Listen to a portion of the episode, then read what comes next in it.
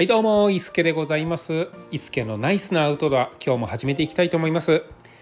えー、この番組はですね限られた資金の中でいかにアウトドアをナイスなものにできるかっていうのをですね、えー、試行錯誤するようなあの配信になっているんですけれども前回はですね、えー、そんなこんな言いながら、えーと、まだ、えー、絶対に必要なですね、えヘッドライトとかシュラフがまだ変えていないのに次に欲しいと思われる えザックをですね、えー、検討してしまうっていう、えー、会をさせていただきました。でなかなかこの所有欲物欲っていうのが非常にあのほとばしるなっていうところで、えー、そんな取り留めもないですね話をさせていただいたんですけれどもやっぱりこの、えー、アウトドア道具キャンプギアとかハイキングアイテムとか、えー、登山道具とかいろいろ言われるんですけれどもそういうものって、え、次々次々と出てきていてやっぱり競合するものがあったりとかして、えー、その中でまブランドの特徴差別化を図ってですねうちの方がいいこっちの方がいいっていうのをしているんですよね。なのでやっぱりあの消費者としてはですねユーザーとしてはそれがねえー、次々とどんどん欲しくなってきてしまうっていうところがあるんですけれども えこういうアウトドアで、え遊ぶ私のような人はですね何を目的にしているかっていうとそれを使って遊ぶことがですねあの一番の目的なわけですよ。で、えー、快適に過ごすとか遊ぶとかですねあのそういうところを、えー、一番 目的にしているんですけれどもなのでねあの私もキャンプに、えー、ハマってキャンプギアをですね集め出した頃に思ったのが この次々とやっぱり必要だなと思うものを買い集めるんですよね。で買っていてある程度揃うと、えー、これで、まあ、最低限のキャンプは、えー、自分が思う最低限のキャンプはこれでできるんじゃないかなっていうところで、えー、そこまで行くんですけれどもそこから先もすで、えー、に持っているものがあるんですけれどもそれと、えー、どっちを取るかっていうようなそれがあったら必要ないのにっていう新しいものを買ってしまったりするんですよね。まあ、あの一番分かりやすいところでいくと、えー、お料理器具ですねクッカーと呼ばれるものなんですけれども、えー、鍋一つ、えー、鍋があればあのいけるのにそれが深型の鍋を買ったら今度は朝型が欲しくなったり、えー、四角いものが欲しくなったりメスティンが欲しくなったり、えちょっと小ぶりなものが欲しくなったりチタンが欲しくなったりアルミが欲しくなったりいろいろしていくわけなんですよ。一つあれば事足りるのにいろんなものが出ていてこっちはこういう特徴があるこっちはこういう特徴があるからじゃあ自分が、えーと、と一人でこういう場所に出かける時はこのクッカーファミリーで、え、こういう場所に出かける時はこのクッカーって言ってねあの分けていろいろ持ちたくなってしまうんですよね。でもそれって本末転倒で、えーと、そのキャンプを始めたばかりでこう数が揃ったなっていうこれでようやくキャンプが12枚できるなっていうぐらい揃った時に私が思ったのはですねこれ以降はキャンプ道具を買わないでおこうって思ったんですよね。キャンプ道具の数よりもキャンプに行く回数の方が多くしないと、えー、キャンプを楽しんでるっていうことにはならないんじゃないかと思ったんですよね。ただのあのギアコレクターになってしまうんじゃないかと思ってなので、えー、買うのをやめようと思ったんですけれどもそこからキャンプにねなかなかあの毎日毎日行けるわけではないので、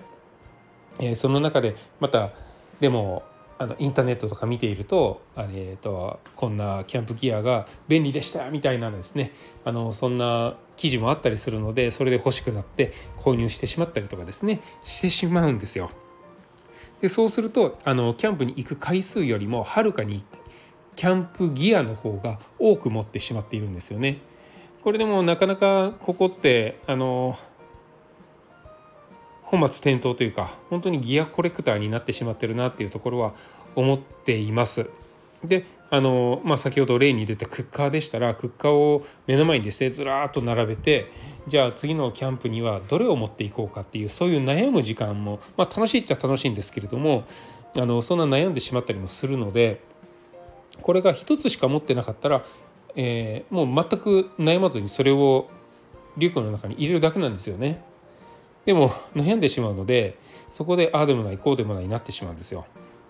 うんまあ、これすごい悩ましいところではあるんですけれども、えー、そんなことをですね考えていると本当にこの、えー、所有欲で、えー、限界がないなっていうふうに思ってしまうんですよね。で片やキャンプギアとかまあ登山でもハイキングでも何でもいいんですけれどもそういうアウトドアギアグッズアイテム道具そういったものをですね作っているメーカーさんからしたら次々買ってほしいわけなんですよ。やっぱりあの利益を上げないと会社を維持できないのでね。次々買ってほしいので次々と新しいものを出すんですよ。で、えー、それ誰が買っているかっていうと多分もうすでに持っていて別に買わなくてもいい人たちがメインで買ってると思うんですよね。あの何かのアンケートで見たんですけれども、えー、キャンプに行く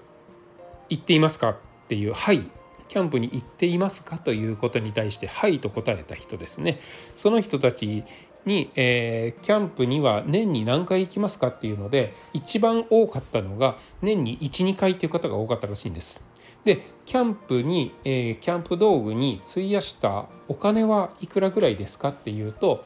えー、5万円ぐらいまでってまあうんあのそのぐらいに5万ぐらいまでってしてる人たちが一番多かったらしいんです。まあそこをざくっとまとめるとキャンプ12回年に行く人たちが5万円ぐらいで、えー、キャンプ道具をですね全部揃えてそれ以上は買わないで毎年毎年12回キャンプに行くっていう人たちが一番ねあの賢いんじゃないかなって 思ったんです。でそれ以上行く人たちって、えー、キャンプにすごいハマってたりする人たちなので、えーあれも欲しいこれも欲しいって言って次々次々と買うんですよね。で、えー、そういうキャンプメーカーアウトドアメーカーの人たちからするとそういうコアなファン、えー、もうすでに持っているあの持っていて必要でないのに買ってしまうような人たちがいるから事業が成り立っているようにも思うんですよね。ってなると,、えーと、一番最初に私が思っていたですね、えー、キャンプギアの数よりもキャンプに行く回数の方を多くしたいって思ってるような人たちはえーと、キャンプメーカーのターゲットにはならなっていないわけなんですよね。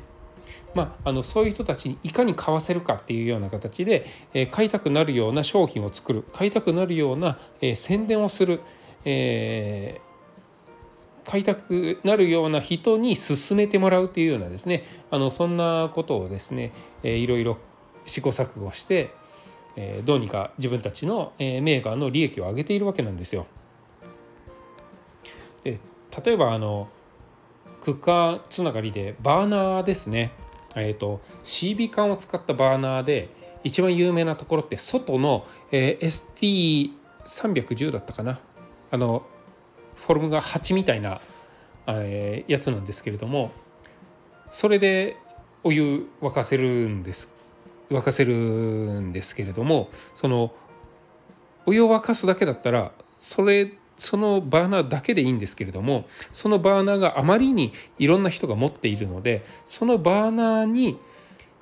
用にこう間が空いているちょっと穴が開いてるテーブルとかがまた出てきていろんなメーカーから出てきて、えー、そのバーナーを こういう用途でその上にあのパコッとテーブルをはめ込むことで、えー、便利に机にすることができますよっていうものが出たりその周辺機器がですね、えー、一つ人気が出たキャンプギアがあるとその周りのものが次々と出てくるんですよね。えー、えー、とそれうんでも本来そういうものって必要なくってより便利だからって言ってそういうものが出てきているんですけれどもアウトドアに便利さって求めてるんでしょうかね皆さん。まあもちろん求めてる人もいるとは思うんですけれども自然の中で快適に過ごして、えー、涼しい中でふかふかのベッドで自然を見ながら、えー、過ごす、まあ、グランピングみたいなことはですね好きな方もいるのでそういった方もいいとは思うんですけれどもそういった方ってその自分でバーナーを持ってなくて手ぶらで行ったりするじゃないですか。で自分でバーナーを持って行っていろんなものをですね、えー、並べて集めて自然の中でその自分が選んだものに囲まれて自然の中で過ごすっていうことを好きな人に向けたら、えー、そういう周辺機器ってすごいいいと思うんですけれども本来アウトドアって、えー、そういうまあキャンプないしハイキングないしそういったものってえーと、今のご時世不便を楽しむものなはずなんですよ。ブッシュクラフトとかですね。そのまあ、電気を使わずに自分の力だけで野営をしてみる、えー、自然の中で一旦寝てみる料理を作ってみるって、えー、そういうことだと思うので次々次々やっぱりいろんなギアが出るんですけれども本来そういうものって必要なくってただただえー、その場でお湯を沸かせたら沸かせれたらいい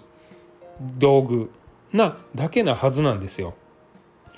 でもそれだけだと、えー、外メーカーさんのですね、えー、バーナーを出している外さんはですねそのバーナーが売れてしまえばそれ以降はそのユーザーさんにいろいろ買ってもらえなくなってしまうんですよね。えー、ただ売ってしまって、えー、以上っていうことであれば、えー、そのキャンプをする人たちそれを必要とする人たちがですね増えなければあの事業って成り立っていかないんですよね。なのでそれ以外の、えー、それを持ってる人に向けていろんなものを、えー、売っていくっていうあのサイクルになっていると思うんですけれども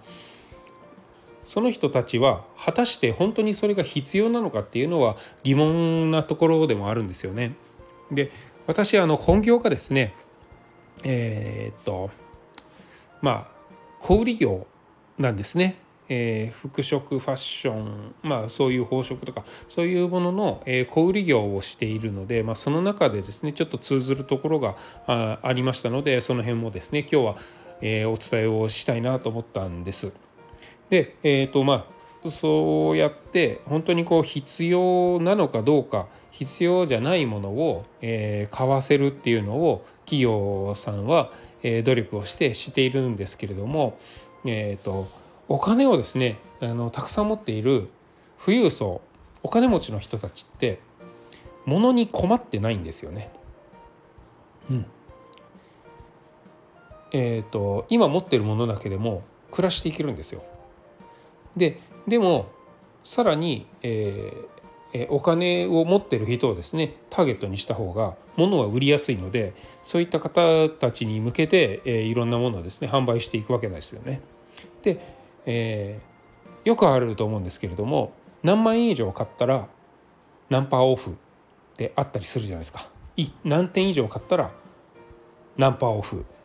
ちょっとこのたくさん買ったら安くしますっていうシステムってどこにでもあると思うんですけれどもそれがですね私のあの本業のところにもありまして、えー、それでね思うところがあるんですけれどもお金持ちの人ほど安く買えるんですよね。でいろんな待遇があります。すごいお金持ちだったら、えー、VIP ルームに通してもらって、えー、お酒を飲みながら商品を買うとかですね、えー、旅行に行ってホテル代も出してもらいながらえ何かを買うとかですねそれはそれだけ高いものを買っているので、え旅行しあのに連れて行きますっていうようなことも企業さんはですねしているんですけれどもそもそもそういった待遇、えいい扱いをしている人って物にあふれていてえー、それを、えー、必要だとも思ってなかったりもするんですよね。ただの本当に所有欲うん、別に困ってないけどそれじゃあそこまで言うんだったらちょっと欲しくなってきたから買いますっていうようなそういう買い方をしてたりもするのでえっ、ー、とまあアウトドアとかキャンプとかそういうものも、えー、行き着く先はそこだと思うんですよね。でも不便を楽しむのがアウトドアなので、えーとまあ、必要最低限あればいいはずなんですけれども物に溢れてる人ほど安くいろいろ買えてしまったりいろんな待遇が受けれるから、えー、そういう人たちはいろいろ買っていくんですよね。でそれで事業が成り立っているっていうところがすごいまああの当然といえば当然なんですけれども普通に考えたら不自然だなって思っていて、えーと、すごいお金を持ってる人ほどその寄付をしたりとか困ってる人に何かをあげたりってするんじゃないですか。であればあの小売りの人たちもえー、ご愛顧いただいている人ほど優遇するのではなくって困ってる人ほど安く販売するとかなんかそういう方向にどうにかならないかなとも思うんですよね。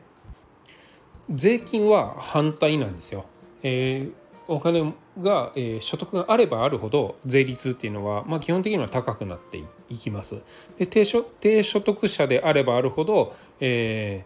ー、税金は低くなっていって逆に補助金が出たりとかですね、え生活保護の手当が出たりっていうこともあったりするので、まあ、あのお金をもらう仕組み、えー、払う仕組みうんと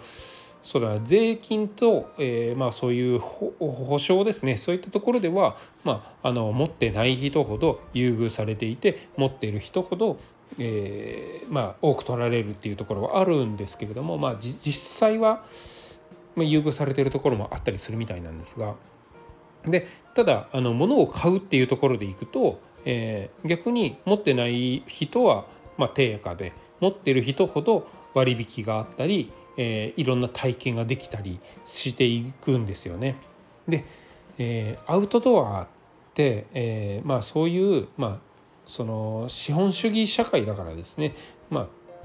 その持ってる人ほど優遇されるのは当然なんですけれどもそういう資本のあの、えーとビジネスとかそういう経済とか仕事とかそういったところから一旦離れて自然の中で遊ぼうっていうのがアウトドアをする人たちだと思うんですけれどもそのアウトドアで遊ぶ人たちに向けて何かを販売する時やっぱりこの安いものをたくさん売るっていうよりは、え高いものをドカッと買ってくれる人の方が、えー、メーカーさんはいいわけですよ。なので次々次々といろんな機能のものを出したり、えー、高性なものなものを出したり多少お値段が高くてもこれっていいものですっていうのを、えー、買ってもらえる方が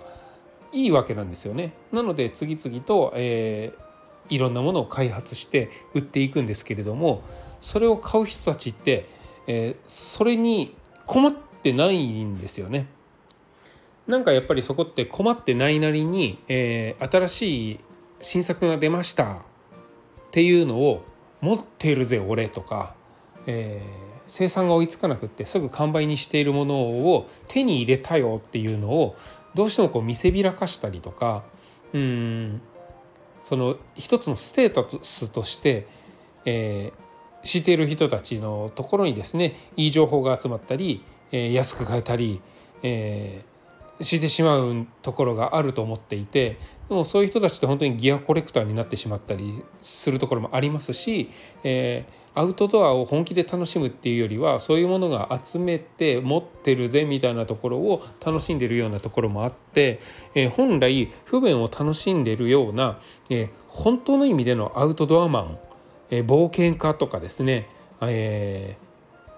まあ、そういう人たちにとって必要なものをちゃんと作ってるのかなっていうところは一つですね疑問に思うところもあります。で、うんまあ、そんなこんなでねいろいろこう考えてたんですけれども、えー、アウトドアメーカーの 作ってるものとか思惑とですねアウトドアを楽しんでる人たちの、えー、楽しむ理由っていうのがかなりこう乖離してしまってるような感じがですねあのまあいろいろぐるぐる考えているとそんな風に思ったんですよね。なんかそこちぐはぐで矛盾していて、えー、本当にアウトドアを楽しみたいっていう人たちに向けて何かしら商品を開発して提案するのであれば、うん、あの不自由を楽しんでるのでもうすでに持ってるものっていらないわけなんですよ。で突き詰めていくとあのどんどんどんどん物が溜まっていってどんどん家の中にもキャンプギアないしあのそういうアウトドアグッズですねが溢れていってしまうと思うんですけれども家の中にそういうものがあるっていうとまあ、落ち着く方もいらっしゃると思うんですけれどもアウトドアに出かけるっていうそのそれを持ち出していかないとそこでは使えないわけなのでなんかこのたくさんいろんなものを持ってても実際それ使ってるのかなっていうふうにも思ってしまうんですよね。アウトドアってそれを使うことに意味があるので、えーと、何ですかね家に置いてある飾りとかインテリアとかそういうものとはあのわけが違うわけなんですよ。やっぱり時間と,、えーと、労力と、えー、必要なのでそういったところに行くために、えー、持っていくためにあるギアが次々次々と出ていて次々次々買ってもらわないと、えー、成り立たない立たないアウトドアメーカーアウトドア業界っていうのもなんかちょっとうんちぐはぐな感じがあるなっていうふうに思ってしまいました